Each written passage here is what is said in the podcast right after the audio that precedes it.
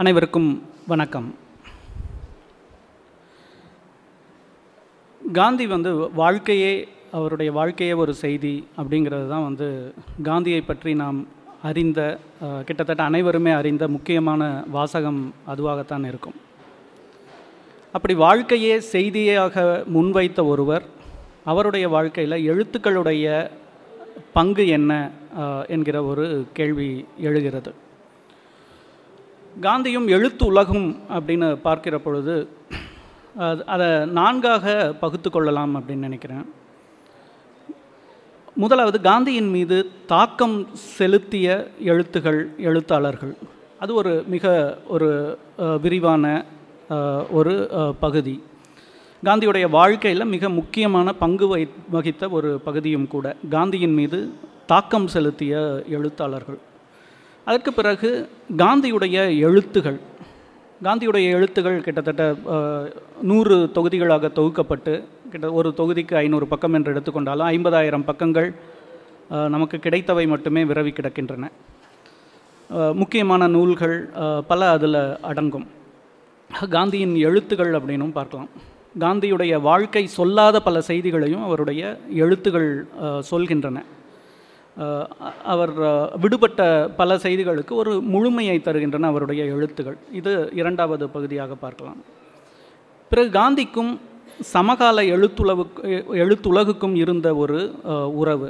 பல சமகால எழுத்தாளர்கள் காந்தியோடு எப்படி உரையாடினார்கள் அவர்கள் காந்தியை குறித்து என்ன கருதினார்கள் என்பது இன்னொரு பெரிய பகுதியாக நாம் பார்க்கலாம். இறுதியாக காந்தியுடைய தாக்கத்தில் எழுந்த எழுத்துக்கள் குறிப்பாக தமிழ் எழுத்துக்கள். இப்படி நான்காக நான் பகுத்து கொள்கிறேன். ஒவ்வொன்றிலையும் சுருக்கமாக பார்ப்போம்.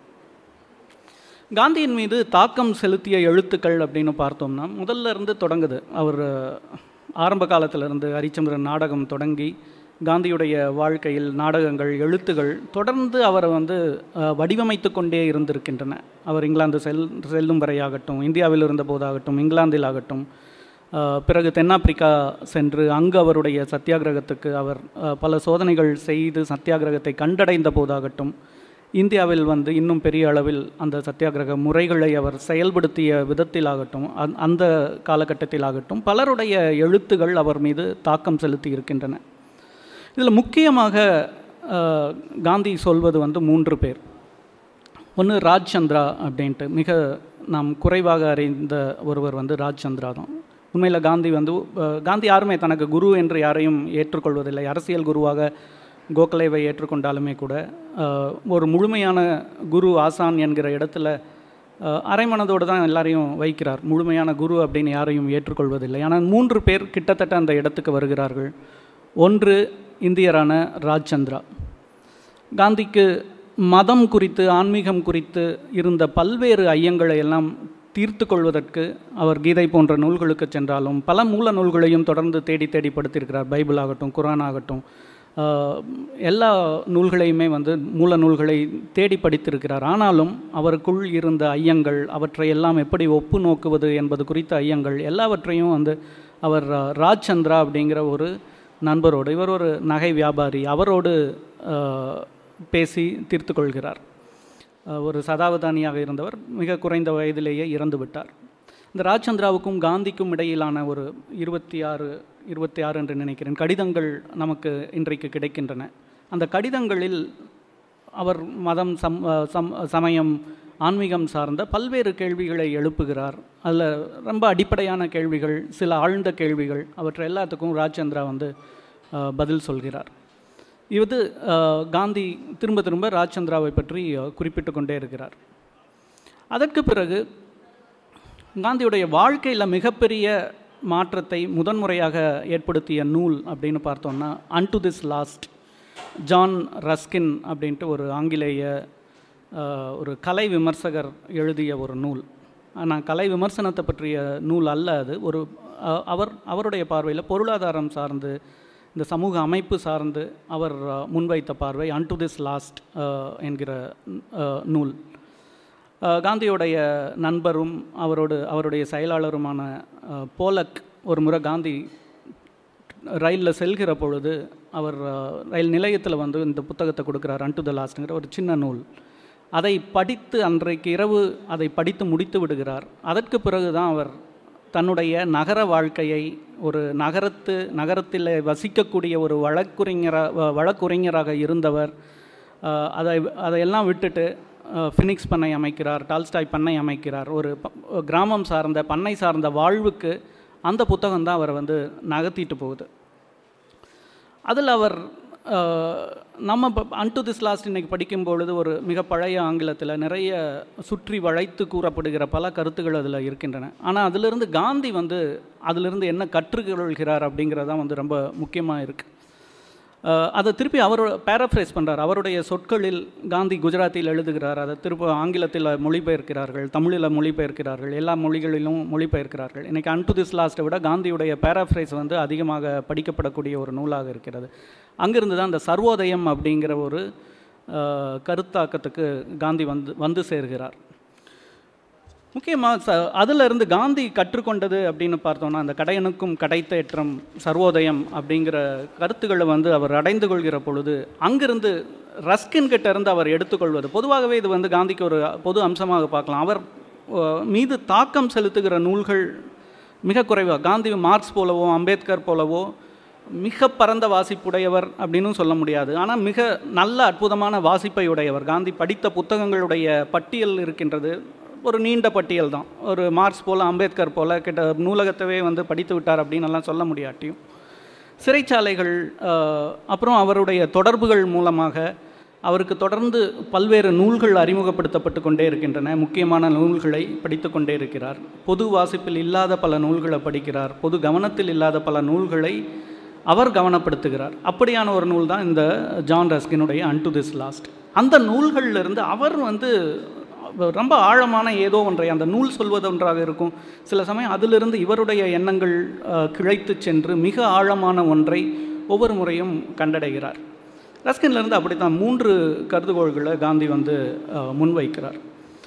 தனி நபரின் நன்மை என்பது எல்லாருடைய நன்மையிலும் தான் அடங்கி இருக்கிறது பொதுவாக வெல்ஃபேர் ஃபார் த மெஜாரிட்டி அப்படிங்கிறதுல இன்று நவீன மக்களாட்சி பெரும்பான்மையினருக்கான நன்மை அப்படிங்கிற இடத்துலேருந்து காந்தி வந்து சர்வோதயம் அப்படின்ட்டு எல்லாருக்குமான நன்மை அதில் தான் தனி மனிதனுடைய நன்மை அடங்கி இருக்கிறது அப்படிங்கிற முதல் கருதுகோளுக்கு வந்து வந்து சேர்கிறார்.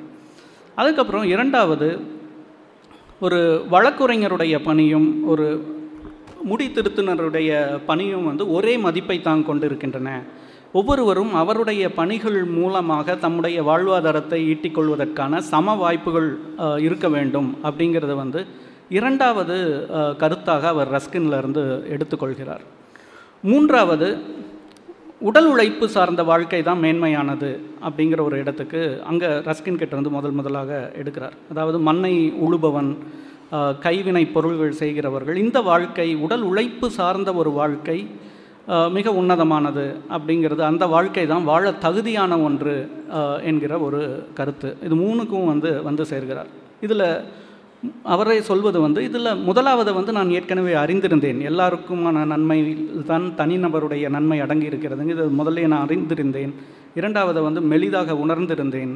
எல்லா தொழில்களும் சமம் அப்படிங்கிறத உணர்ந்திருந்தேன். ஆனால் இது இதில் வந்து எனக்கு அதில் ஒரு கடினப்பட்டது ஒரு ஒரு தெளிவு கிடைத்தது. மூன்றாவது வந்து எனக்கு தோன்றியதே இல்லை. இதை வந்து முழுக்க முதல் முறையாக ரஸ்கின் கிட்ட இருந்து தான் எடுக்கிறேன். அதுதான் வந்து அவர் உடனடியாக ஒரு மாற்றத்தை விளைவிக்கிறது. நம்மளும் பல புத்தகங்களை படிக்கிறோம்.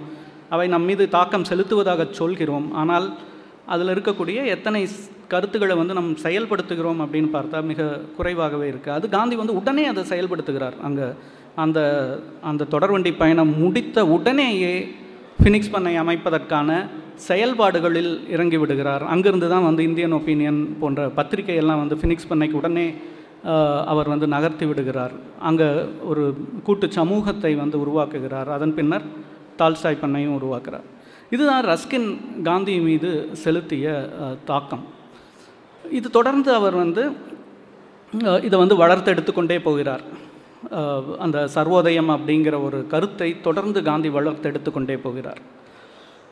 அடுத்ததாக மிக முக்கியமான நபர் டால்ஸ்டாய். தல்சோயுடைய பல நூல்கள் காந்தி குறிப்பிட்டாலும் அவர் மீது மிக அதிக தாக்கம் செலுத்தியதாக அவர் சொல்வது வந்து the king kingdom of God is within you அப்படின்னு. முதல் முறையாக காந்தி கைது செய்யப்படுகிற பொழுது அவர் கையில் வந்து இந்த நூலை தான் வைத்திருக்கார் kingdom of God is within you அப்படின்ட்டு. அதில் இருந்து தான் காந்தி ஒரு உள்ளூர் சமூகங்கள் uh, சார்ந்த uh, ஒரு கட்டமைப்பை ஏற்படுத்துவதை பற்றியெல்லாம் டால்ஸ்டாய்ட்ட இருந்து கற்றுக்கிறார் திருப்பியும் அந்த பிரெட் லேபர் உடல் உழைப்புக்கான uh, கூலி அப்படிங்கிறத இன்னும் ரஸ்கின்ல இருந்து தொடங்கி டால்ஸ்டாய் கிட்ட வந்து வளர்க்க தொடங்குகிறார். டால்ஸ்டாயுடைய kingdom of God is within யூவில் அவர் அவர் கிறித்துவத்திலிருந்து தான் எடுக்கிறார். பொதுவாக நம்முடைய சர்ச் மூலமாக தேவாலயங்கள் மூலமாக முன்வைக்கப்படுகிற கிறித்துவத்திலிருந்து முழுவதுமாக விலகி டால்ஸ்டாய் வந்து கிறிஸ்து சொல்லுவதாக அவர் சில கருத்துக்களை வந்து வைக்கிறார். அது காந்தி அவர் விவிலியத்தை படித்த பொழுது கிட் வந்து அடைந்த அதே இடம்தான். அங்கே அந்த மலை பிரசங்கம் தான் காந்தியை உலுக்கிய ஒரு பகுதி விவிலியத்தில். அதுதான் வந்து தால்ஸ்டாயும் இதுதான் கிறித்துவின் சாரம் அப்படின்னு சொல்லி முன்வைக்கிறார். அங்கே தீமையை எதிர்க்காமை போன்ற கருத்துகள் எல்லாம் வந்து அங்கே வருது. அங்கேருந்து அந்த பாசிவ் ரெசிஸ்டன்ஸ் அப்படிங்கிற கான்செப்டை இன்னும் அந்த கருத்தை வந்து ரொம்ப ஒரு ஆழமாக காந்தி உள்வாங்கிக் கொள்கிறார்.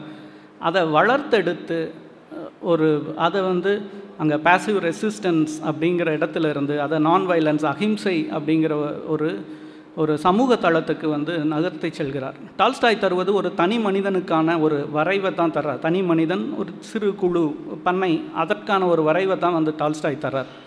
ஆனால் அங்கிருந்து காந்தி அதை வந்து ஒரு சமூகத்துக்கான ஒரு திட்டமாக ஒரு உலக அரசியலை மாற்றியமைக்கக்கூடிய ஒரு திட்டமாக காந்தி அங்கிருந்து வளர்த்தெடுத்து செல்கிறார். இது டால்ஸ் டால்ஸ்டாய் காந்தி மீது செலுத்திய ஒரு தாக்கம். இருப்ப இருபதாம் நூற்றாண்டு பத்தொன்பது இருபதாம் நூற்றாண்டில் உலக சரித்திரத்தை மாற்றிய மிக முக்கியமான நபர்னு காந்தி சொல்வது வந்து டால்ஸ்டாய் தான் டால்ஸ்டாயர் அதற்கு பிறகும் அவங்க அவர்கள் டால்ஸ்டாயை சார்ந்தவர்கள் டால்ஸ்டாயை பின்பற்றுகிறவர்கள் காந்தியை கேள்வி கேட்கிற பொழுது எல்லாமே அவர் வந்து தெளிவான ஒரு விடையை சொல்கிறார். ஏன் நீங்கள் போரில் கலந்துக்கிட்டீங்க அப்படிங்கிற போயர் போராகட்டும் அதற்கு பிறகு முதல் உலக போரில் ஆட்கள் சேர்த்தியதாகட்டும் இதெல்லாம் வந்து முரண்களாக பல டால்ஸ்டாயர்கள் சொல்கிற பொழுது காந்தி அதுக்கான விளக்கத்தை தருகிறார். டால்ஸ்டாயிலிருந்தே தொடங்கி தான் தரார். ஒரு சுதந்திர நாடு தேசியம் தேசியத்தை வந்து டால்சாய் முழுக்கவே நிராகரிக்கக்கூடிய ஒருவராக இருக்கார். காந்தி வந்து அந்த அளவுக்கு போகலைனாலும் அவருடைய தேசியம் கிட்டத்தட்ட தேசமற்ற ஒரு தேசியமாகத்தான் காந்தி வந்து அங்கே வந்து சேருகிறார். ஆனால் அதற்கு முன்னால் அந்தந்த சமூகங்களுக்கான விடுதலை அவர்களுக்கான உரிமைகள் இவை வந்து அவசியம் அப்படின்னு சொல்லி அதற்கு சில செயல்பாடுகள் செய்ய வேண்டி இருக்கிறது நான் ஒரு பொது சமூகத்தினுடைய அங்கத்தினாக இருக்கிற பொழுது அதிலிருந்து முழுமையாக என்னை விலக்கி கொள்ள முடியாது அப்படின்ட்டு சொல்லிட்டு அவர் வந்து அந்த போர் செயல்பாடுகளை வந்து நியாயப்படுத்துகிற மாதிரி வந்து அங்கே வந்து அவர் சொல்கிறார். டால்ஸ்டாய் சார்ந்தவர்களோடு உரையாடுகிற பொழுது. அதற்கு பிறகு அதுக்கு முன்னால் டால்ஸ்டாயோடும் அவர் வந்து தொடர்ந்து ஒரு உரையாடலை மேற்கொண்டு தான் இருந்தார். லெட்டர் டு த ஹிந்து அப்படின்னு டால்ஸ்டாய் ஒரு கட்டுரை எழுதியிருக்கிறார். அதில் இந்து இந்துக்கள் தேசிய இந்துக்கள் வன்முறை பாதையை தேர்ந்தெடுப்பதை கண்டித்து அவர் எழுதிய அந்த கட்டுரையை காந்தி டால்ஸ்டாயின் அனுமதியை பெற்று பிரசுரம் செய்கிறார். அங்கே அந்த அந்த கட்டுரையில் டால்ஸ்டாய் எப்படி ஒரு ஒரு அடிமைப்பட்ட மற்ற இடங்களில் தேசியத்தை முழுவதுமாக மறுக்கின்ற டால்ஸ்டாய் அடிமைப்பட்ட நாடு முதலில் சுதந்திரம் அடைய வேண்டும் என்கிற கருத்தை ஏற்றுக்கொள்கிறவராக ஆனால் அதற்கான வன்முறை பாதையை முழுக்க மறுக்கிறவராக அந்த கடிதத்தில் டால்ஸ்டாய் வெளிப்படுகிறார். அந்த டால்ஸ்டாயை தான் வந்து காந்தி அரவணைத்துக் கொள்கிறார் ஒரு வழிகாட்டியாக எடுத்துக்கொள்கிறார் இப்படி இந்த மூன்று பேர் மிக முக்கியமான தாக்கம் செலுத்தியவர்களாக இருக்கிறார்கள். அது அல்லாமல் காந்தி காந்தி மீது வெவ்வேறு அளவுகளில் பல நூல்களும் பல எழுத்தாளர்களும் தாக்கம் செலுத்தி இருக்கிறார்கள். பலரை பற்றி அவர் எழுதியிருக்கிறார். அதுவும் குறிப்பாக தென்னாப்பிரிக்காவில் இருக்கிற பொழுது பல்வேறு தலைவர்களை பற்றி எழுத்தாளர்களை பற்றி அங்கே இருக்கக்கூடிய இந்தியர்களுக்கு அதை ஒரு கற்பித்தல் முறையாகவே அவர் வந்து இதழியலை வந்து அவர் பார்க்கிறார். அதில் வந்து பலரையும் அறிமுகப்படுத்துகிறார். உதாரணமாக ஜியு போப்பை பற்றி பேசுகிறார் ஜியு போப் தமிழுக்கு மிக முக்கியமான பங்களித்த ஒருவர் அப்படின்ட்டு ஜியு போப்பை வந்து காந்தி அறிமுகப்படுத்துகிறார். ஜியு போப் நூல் மூலமாகத்தான் அவர் வந்து தமிழ் கற்றுக்கொள்கிறார். அப்படி அறிமுகமானவர் ஜியு போப்புடைய பல்வேறு மொழிபெயர்ப்புகளை படித்திருக்கிறார் என்பதற்கெல்லாம் அவருடைய கூற்றுகளில் சான்று இருக்குது விவசாயம் செய்கிறவர்கள் கூட பாடி கழிக்கக்கூடிய பல்வேறு பாடல்களை இவர் ஜியு போப் மொழிபெயர்த்திருக்கிறார் என்றெல்லாம் காந்தி எழுதுகிறார். அப்படி ஜியு போப்பை பற்றி பேசுகிறார் செஸ்டர்டனுடைய ஒரு முக்கியமான கட்டுரையை வந்து காந்தி அறிமுகம் செய்கிறார். அதில் செஸ்டர்டன் தனக்கே உரிய ஒரு ஒரு க நகைச்சுவை ஒரு கூர்மையான நகைச்சுவை உணர்வோடு சில கருத்துக்களை வந்து முன்வைக்கிறார். அது காந்தியுடைய அதே கா இது ஆயிரத்தி தொள்ளாயிரத்தி எட்டு ஒன்பதில் இந்த கட்டுரை வருகிறது. அந்த க அதே காலகட்டத்தில் காந்தி வெளிப்படுத்திய பல கருத்துக்களோடு இது வந்து ஒரு ஒத்த கருத்துக்களையுடையதாக கருத்துக்களை உடையதாக செஸ்டர்டனுடைய கட்டுரையை வந்து நம்ம பார்க்கலாம். இளம் இந்தியர்கள் இந்தியாவுக்கு விடுதலை என்று பேசும்போது அவர்கள் என்ன பேசுகிறார்கள் என்பதை அவர்களே புரிந்து கொண்டிருப்பதில்லை என்று நான் உணர்வதுண்டு.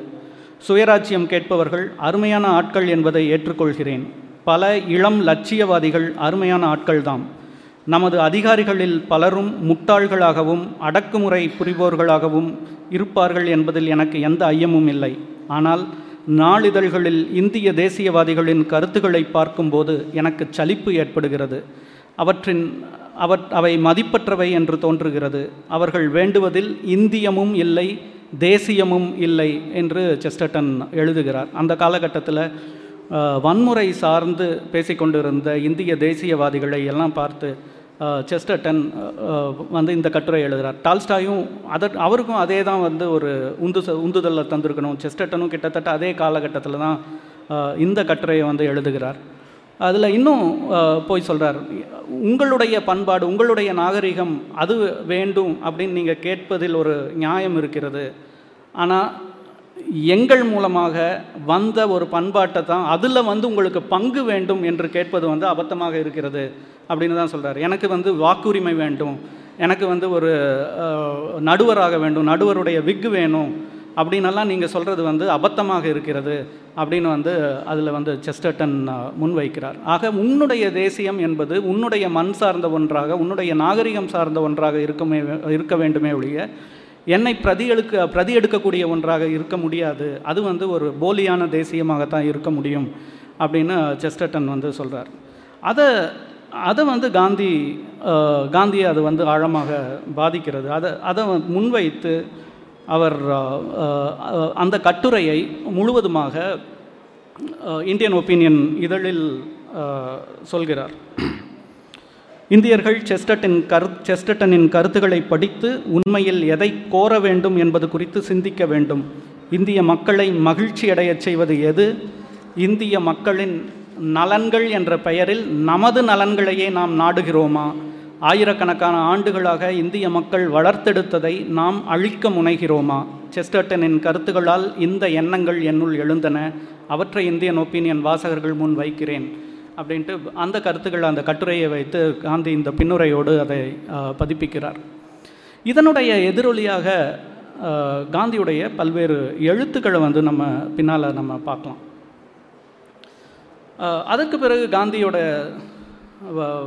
வாழ்க்கையில் தாக்கம் செலுத்திய நூல் அப்படின்னு பார்த்தா காந்தி மிகச்சிறந்த நூலாக கருதுவது துளசிதாசருடைய ராமாயணம். அதை வந்து வால்மீகி ராமாயணத்தை விடவும் மகாபாரதத்தை விடவும் பகவத்கீதையை விடவுமே ஒரு உயர்வான இலக்கிய ஆக்கமாக அவர் பார்ப்பது வந்து துளசிதாசருடைய ராமாயணம். ஆனால் அவருக்கு மிக நெருக்கமான ஒன்று தொடர்ந்து அவர் திரும்ப திரும்ப சென்று கொண்டிருந்த நூல் அப்படின்னு பார்த்தோம்னா அது வந்து பகவத்கீதை தான். பகவத்கீதை வந்து அவருக்கு எனக்கு விவிலியமும் குரானும் மட்டுமன்று அது ஒரு மறைநூல் மட்டுமன்று அதற்கு மேலே அதுவே என் தாய் என்னை பிறப்பித்த தாயை நீண்ட காலத்துக்கு முன்னரே இழந்து விட்டேன் ஆனால் இந்த மரணமற்ற தாய் அவளது இடத்தை என் அருகில் நிரப்பிவிட்டாள். அவள் எப்போதும் மாறியதில்லை எப்போதும் எனக்கு வழிகாட்ட தவறியதில்லை. எனக்கு என்ன இன்னல் துயரம் என்றாலும் அவளது மடியிலேயே அடைக்கலம் புகுகின்றேன் அப்படின்னு கீதையை பற்றி எழுதுகிறார். ஆனால் காந்தியுடைய கீதையும் பிறருடைய கீதையும் ஒன்றல்ல. திரும்பவும் அந்த காந்தி காந்தி மீது எழுத்துகள் செலுத்துகிற தாக்கத்தினுடைய தனித்தன்மையை வந்து இங்கே நம்ம பார்க்கணும். காந்தி கீதையை வந்து முழுக்க ஒரு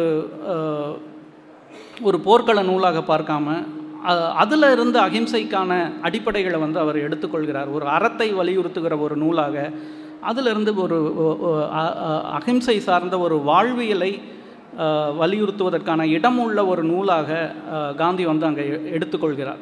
பல்வேறு பிற சனாதன நூல்களையுமே வந்து காந்தி அப்படித்தான் பார்க்கிறார். காந்தியுடைய ராமனும் அயோத்தி ராமனும் வந்து ஒன்றல்ல.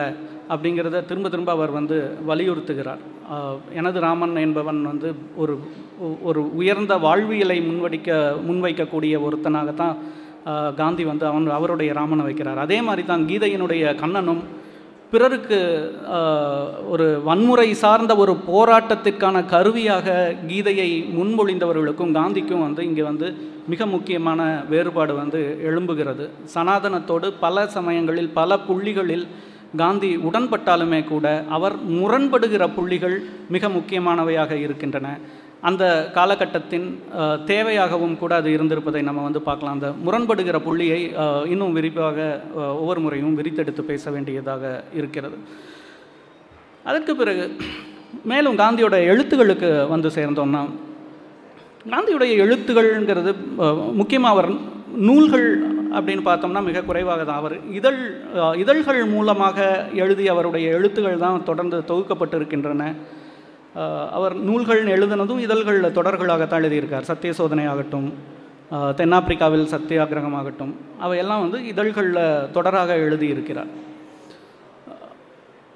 இந்திய ஸ்வராஜ்யம் தான் என்னை பொறுத்த வரைக்கும் காந்தியுடைய மிக முக்கியமான நூலாக நான் கருதுவது இந்திய சுவராஜ்யம் இந்திய சுராஜ்யம் எழுதப்பட்டது பிற நூல்களுக்கெல்லாம் முன்னாடியே எழுதியிருக்கார். அதுவும் ஆயிரத்தி தொள்ளாயிரத்தி எட்டு ஒன்பது காலகட்டத்தில் அவர் டால்ஸ்டாயோடு உரையாட தொடங்கிய காலகட்டம் செஸ்டட்டனுடைய செஸ்டர்டனுடைய கட்டுரையை பரிந்துரைத்த காலகட்டம். இதே காலகட்டத்தில் தான் அவர் வந்து இந்திய சுவராஜ்யம் நூலை எழுதுகிறார். தென்னாப்பிரிக்காவிலிருந்து இங்கிலாந்துக்கு சென்று அங்கு இருக்கக்கூடிய இளம் தேசியவாதிகளோடு வன்முறையின் மீது நம்பிக்கை இருக்கக்கூடிய தேசியவாதிகளோடு ஆன உரையாடுகளோட உரையாடலுடைய தொடர்ச்சியாக அங்கே தான் வந்து அவர் சாவர்கரை சந்திக்கிறார். அவருடைய நண்பரான பிரஞ்சீவன் மேத்தா அவரும் வந்து அந்த வன்முறையில் வந்து நம்பிக்கையுடைய ஒருவராக இருக்கிறார். இவர்களோடு ஆன உரையாடல் தேசியவாதம் வன்முறை சார்ந்த தேசியவாதம் சார்ந்த உரையாடலிலிருந்து விலகி அதை கண்டித்து அதை மறுத்து அதற்கு ஒரு மாற்றை முன்வைக்கிற ஒரு நூலாக ஹிந்த் ஸ்வராஜ் இந்திய சுவராஜ்யம் வந்து எழுதப்பட தொடங்குகிறது. ஆனால் அது வெறும் வன்முறைக்கு மாற்றான அகிம்சையை சொல்கிற நூலாக மட்டும் இல்லாமல் காந்தியுடைய ஒட்டுமொத்த அரசியல் பொருளாதார மதம் சார்ந்த பார்வையை முன்வைக்கக்கூடிய ஒரு நூலாகவும் ஹிந்த் ஸ்வராஜ் வந்து முன்வைக்கப்படுகிறது. அந்த காலகட்டத்தில் தான் மதன்லால் திங்ரா கர்சன் வில்லி அப்படிங்கிறவர் வந்து கொலை செய்திருக்கிறார். கிட்டத்தட்ட எல்லா இந்தியர்களும் வந்து அந்த கொலையை வரவேற்றிருந்த காலகட்டம். சர்ச்சில் போன்றவர்கள் கூட மரன் மதன்லால் திங்ரா தண்டிக்கப்பட வேண்டும்னு சொல்ல அதே க சமயத்தில் மதன்லால் திங்ரா நீதிமன்றத்தில் ஆற்றிய உரையை பாராட்டியிருக்கிறார் இது இது அதை ஒரு மிகச்சிறந்த உரையாக சர்ச்சில் போன்றவர்கள் கூட முன்வைக்கிறார்கள். ஆனால் காந்தி அதிலிருந்து கடுமையாக முரண்படுகிறார். அந்த தனி மனித கொலையை முற்றிலுமாக மறுத்து கண்டிக்கக்கூடிய காந்தி மதன்லால் திங்ராவின் எதிர்வாதம் ஏற்கத்தகுந்ததன்று. என் பார்வையில் அவர் ஒரு கோழையைப் போல நடந்திருக்கிறார். அவரை பார்த்து என்னால் பரிதாபப்படத்தான் முடிகிறது. அவர் படித்த மிக மோசமான எழுத்துக்களை அரைகுறையாக புரிந்து கொண்டதால் இச்செயலை செய்ய தூண்டப்பட்டிருக்கிறார். அவர் ஆற்றிய எதிர்வாரம் வாதமும் மனனம் செய்து கற்றது போல் இருக்கிறது அவரை தூண்டியவர்கள்தாம் தண்டனைக்குரியவர்கள். என் பார்வையில் திரு திங்ரா தன்னளவில் குற்றமற்றவர். இக்கொலை ஒரு போதை நிலையில் செய்யப்பட்டுள்ளது.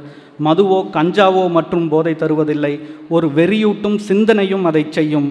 இதைத்தான் திரு இதுதான் திரு திங்ராவுக்கு நிகழ்ந்துள்ளது அப்படின்னு காந்தி சொல்கிறார்.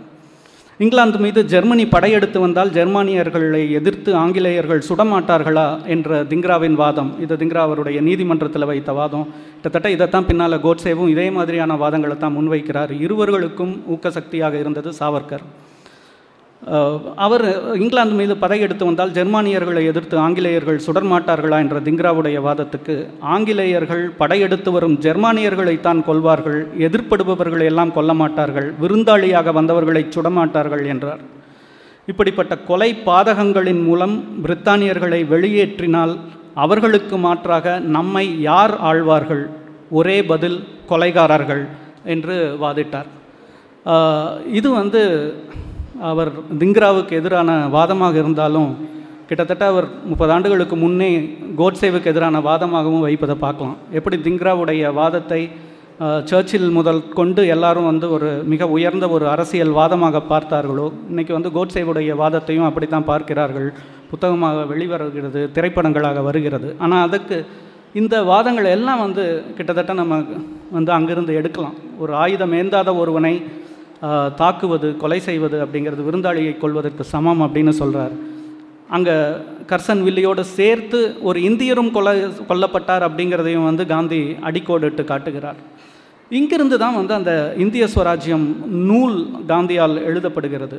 அதில் தேசியவாதம் சார்ந்து அவர் பல கருத்துக்களை வந்து வளர்த்தெடுத்து செல்கிறார். உதாரணமாக இத்தாலியில் மாசுனியும் கரிபால்டியும் எடுத்துக்கொண்டு அவர்களை வந்து ஒப்பு நோக்குகிறார். கரிபால்டியினுடைய தேசியவாதம் என்பது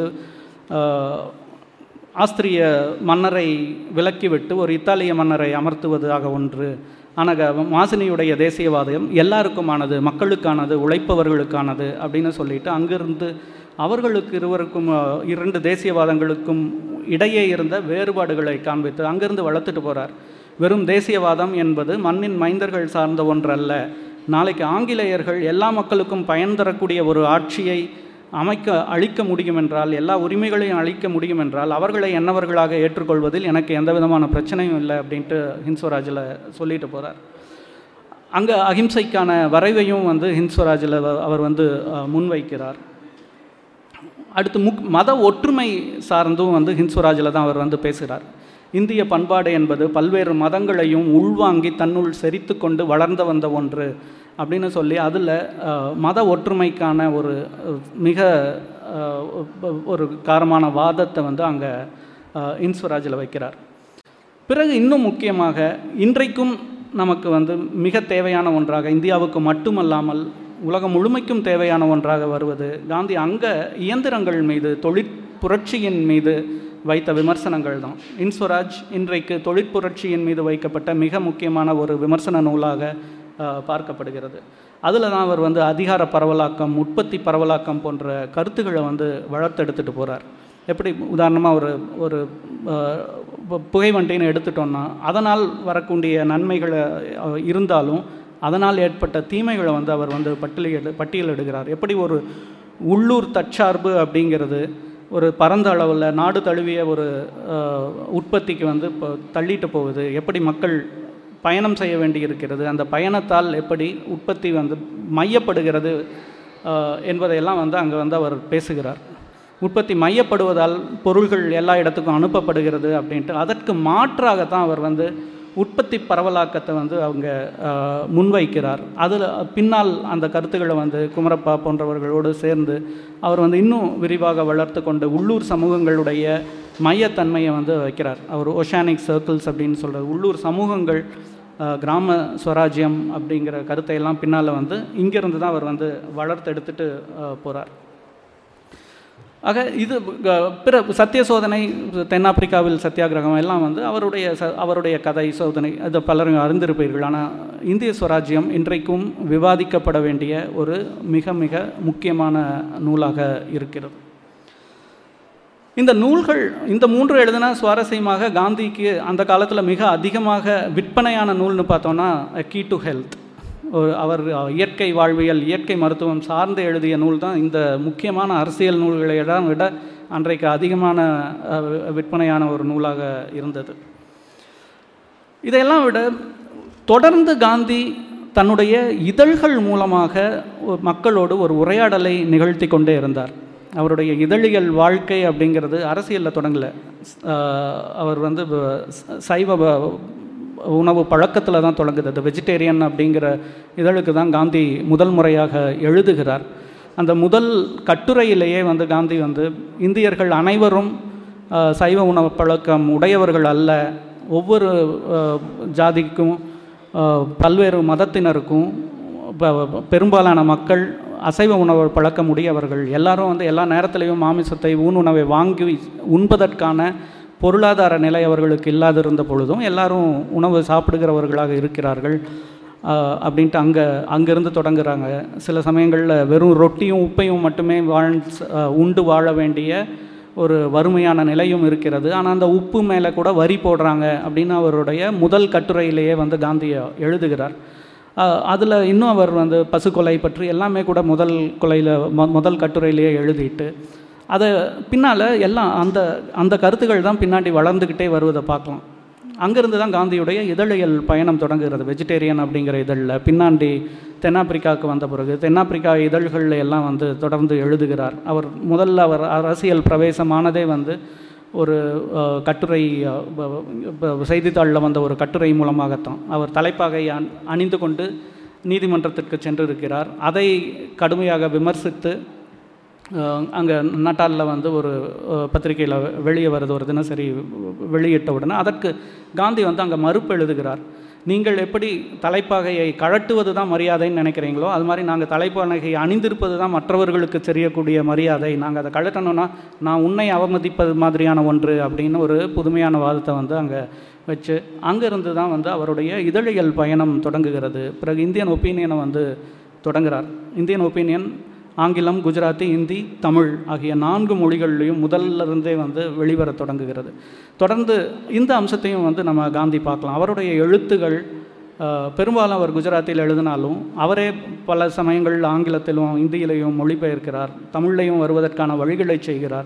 எல்லா மொழிகள்லையும் வந்து வெளியே வந்துக்கிட்டே இருக்கணும். தொடர்ந்து அவருடைய எழுத்துகளும் பிற எழுத்துகளும் வெளிவந்து கொண்டே இருக்க வேண்டும் என்பதில் மிக கவனமாக இருந்திருக்கிறார். கடைசி வரைக்கும் அதை பார்க்கலாம். அவருக்கு பிறகு அது தொடங்கிய யங் இந்தியா அது நவஜீவன ஹிந்தியில் வந்திருக்கு. ஹரிஜன் ஹரிஜனும் ஹிந்திலையும் இங்கிலீஷ்லேயும் பின்னால் தமிழ்லையும் அஹ், ஆசிரியத்துவத்தில் தமிழ்லையும் வந்து ஹரிஜன் இதழ் வெளிவந்தது.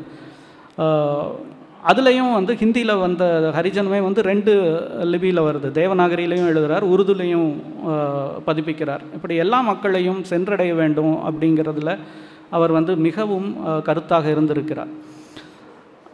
இப்படி ஒரு பொதுமக்களுடைய பேசு இப்போ பொதுமக்களுடன் தொடர்ந்து உரையாடி கொண்டிருந்த ஒருவருடைய எழுத்து மிக வலுவானதாகவும் அதில் கலைத்தன்மை அப்படின்னு பார்த்து நாம் கேள்வி கேட்கலாம். ஆனால் அதில் அவருடைய வாதங்கள் அவர் அவருடைய கூறுமுறை மிகவும் ஆற்றல் வாய்ந்த ஒன்றாகவே தொடர்ந்து இருக்கிறது. மிகவும் தர்க்கம் சார்ந்த ஒன்றாகவும் சரியான அளவில் தர்க்கத்தையும் தரவுகளையும் கலந்து எழுதக்கூடிய எழுத்து முறையாகவும் காந்தியுடைய எழுத்து இருப்பதை நாம் தொடர்ந்து கவனித்து கொண்டே இருக்கலாம்.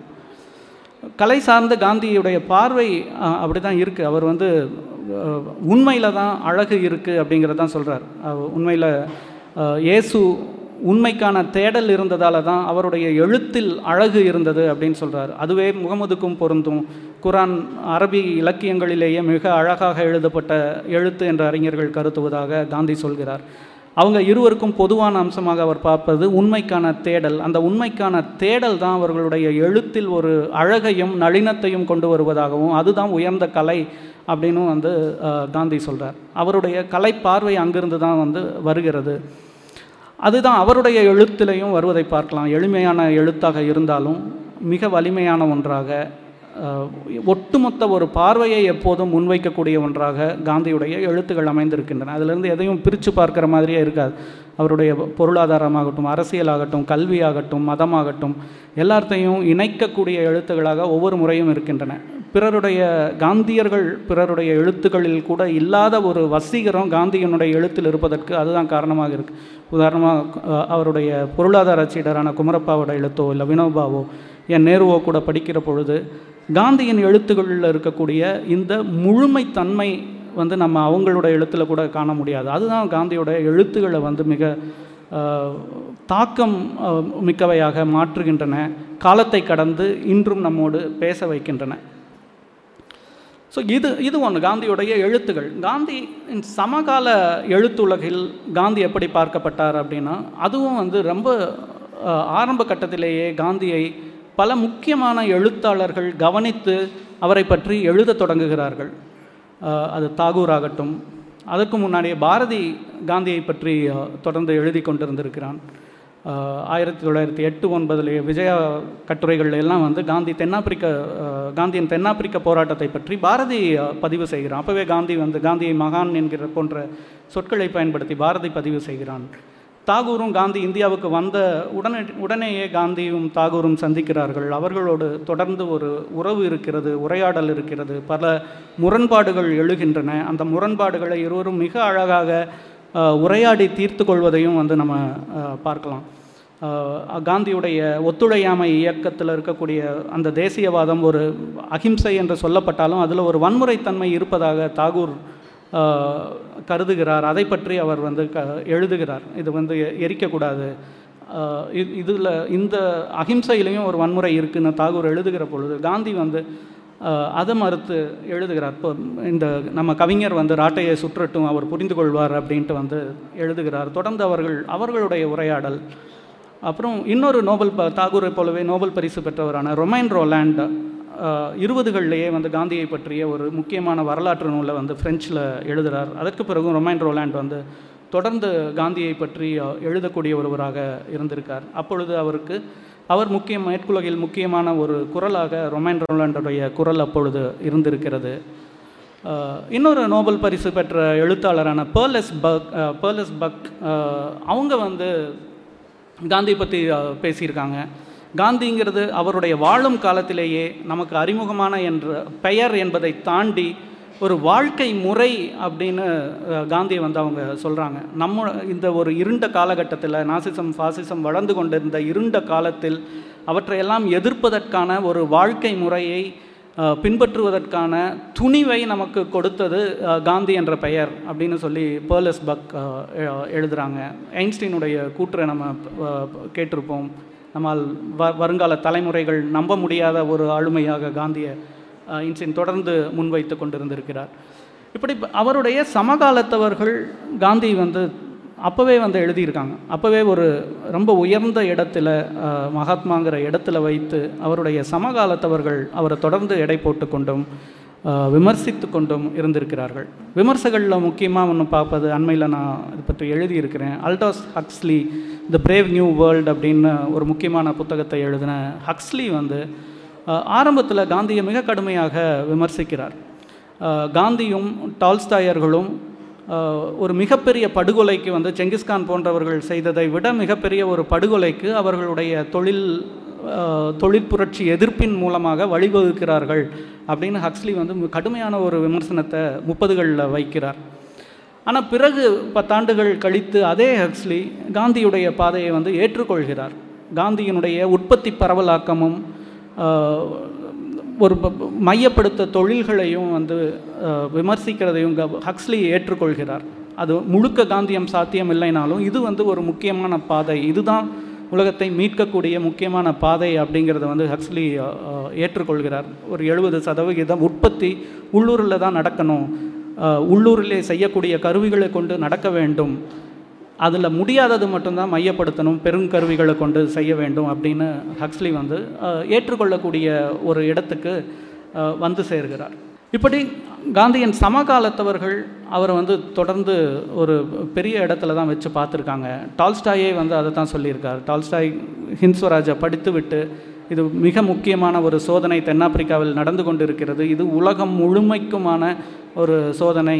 இது வெற்றி பெற வாழ்த்துகிறேன் அப்படின்னு தான் டால்ஸ்டாய் எழுதினார். அதுக்கு பிறகு அது அந்த அந்த தாக்கம் தான் மார்ட்டின் லூத்தர் கிங் போன்றவர்களுக்கும் வந்தது. இயேசு நமக்கான கொள்கையை கொடுத்தார் காந்தி தான் நமக்கான கருவிகளை கொடுத்தார் அப்படின்ட்டு பின்னால் மார்ட்டின் லூத்தர் கிங் போன்றவர்கள் வந்து சொல்கிறார்கள். ஸோ இப்படி தன் சமகாலத்தவர் மீது காந்தி வந்து தாக்கம் அந்த எழுத்துல எழுத்தாளர்கள் மீது காந்தி வந்து தாக்கம் செலுத்தி இருக்கிறார் அதற்கு பிறகு காந்தியுடைய தாக்கத்தில் வந்த நூல்கள் எண்ணற்றவையாக இருக்கின்றன. காந்தியோட பைப்ளியோகிராஃபி அப்படின்ட்டே ஒரு புத்தகம் வந்திருக்கிறது. ஆனந்த பன்றி அப்படின்ட்டு ஒருத்தர் ரெண்டு தொகுப்பாக போட்டிருக்கார். அதில் கிட்டத்தட்ட நாலாயிரத்தி நானூறு புத்தகங்களை வந்து அவர் பட்டியலிடுகிறார்.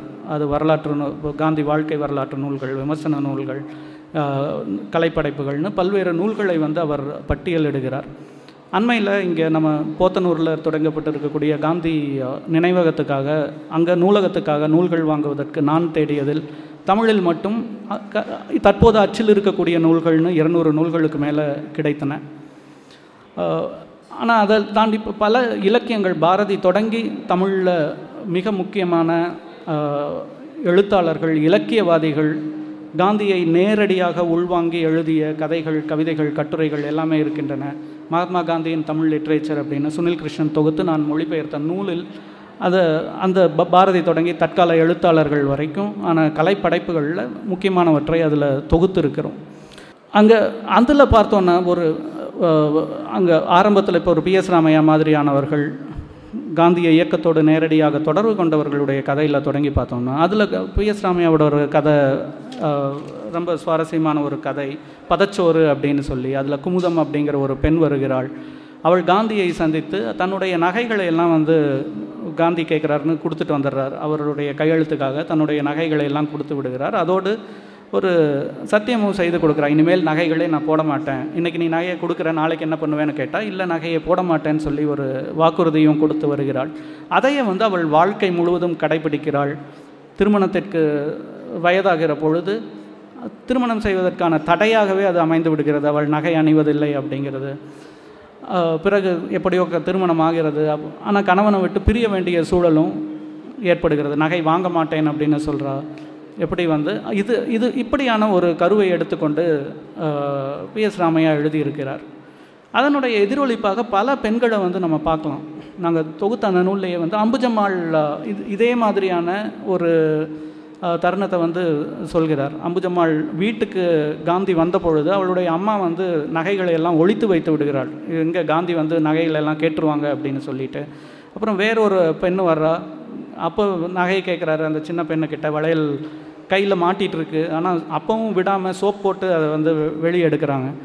அப்படியான இதெல்லாம் வந்து பதிவு செய்கிறார்கள். இன்னும் பல பெண்கள் இதே மாதிரியான இந்த இலக்கிய பெண்கள் வாழ்வுலையும் நம்ம வந்து பார்க்கலாம். இன்னொருத்தங்க உடுப்பியில் நிருப்பமா அப்படிங்கிற பெண்ணை பற்றி திஸ் வாஸ் பாப்பு அப்படிங்கிற புக்கில் வந்து சொல்கிறாங்க இவளும் சின்ன பெண்ணாக இருக்கும் பொழுதே கிட்டத்தட்ட பி. எஸ். ராமையாவின் குமுதம் போலவே இவளும் வந்து நகைகள் அணிய மாட்டேன் என்று ஒரு வாக்குறுதியை கொடுக்கிறாள். அணிந்திருந்த நகைகளை எல்லாம் கழட்டி ஹரிஜன் ஃபண்டுக்கு வந்து கொடுத்துட்றாங்க அது கடைசி வரைக்கும் அவங்க வந்து அப்படியே தான் இருந்திருக்காங்க. மருத்துவராக செயல்பட்ட நிருப்பமாக கடைசி வரை ஒரு போட்டு நகை கூட அணியாமல் வாழ்க்கையில் வந்து வாழ்ந்து காட்டியிருக்கிறாங்க. இப்படியான பெண்கள் இலக்கியமாகட்டும் வாழ்க்கையாகட்டும் காந்தி வந்து தொடர்ந்து ஒரு தாக்கம் செலுத்தி கொண்டு இருக்கிறவராகவே இருக்கிறார் பாரதி முதல்ல சொன்ன இன்னைக்கு இன்னைக்கு எழுதக்கூடிய இசை சபரிநாதன் போன்றவர்களோடும் காந்தி வந்து ஒரு விமர்சனபூர்வமாகவும் கொஞ்சம் அவர்கள் ஒரு கேலியாகவும் கூட கவிதைகளில் கொண்டு வருவதை வந்து நம்ம பார்க்கலாம்.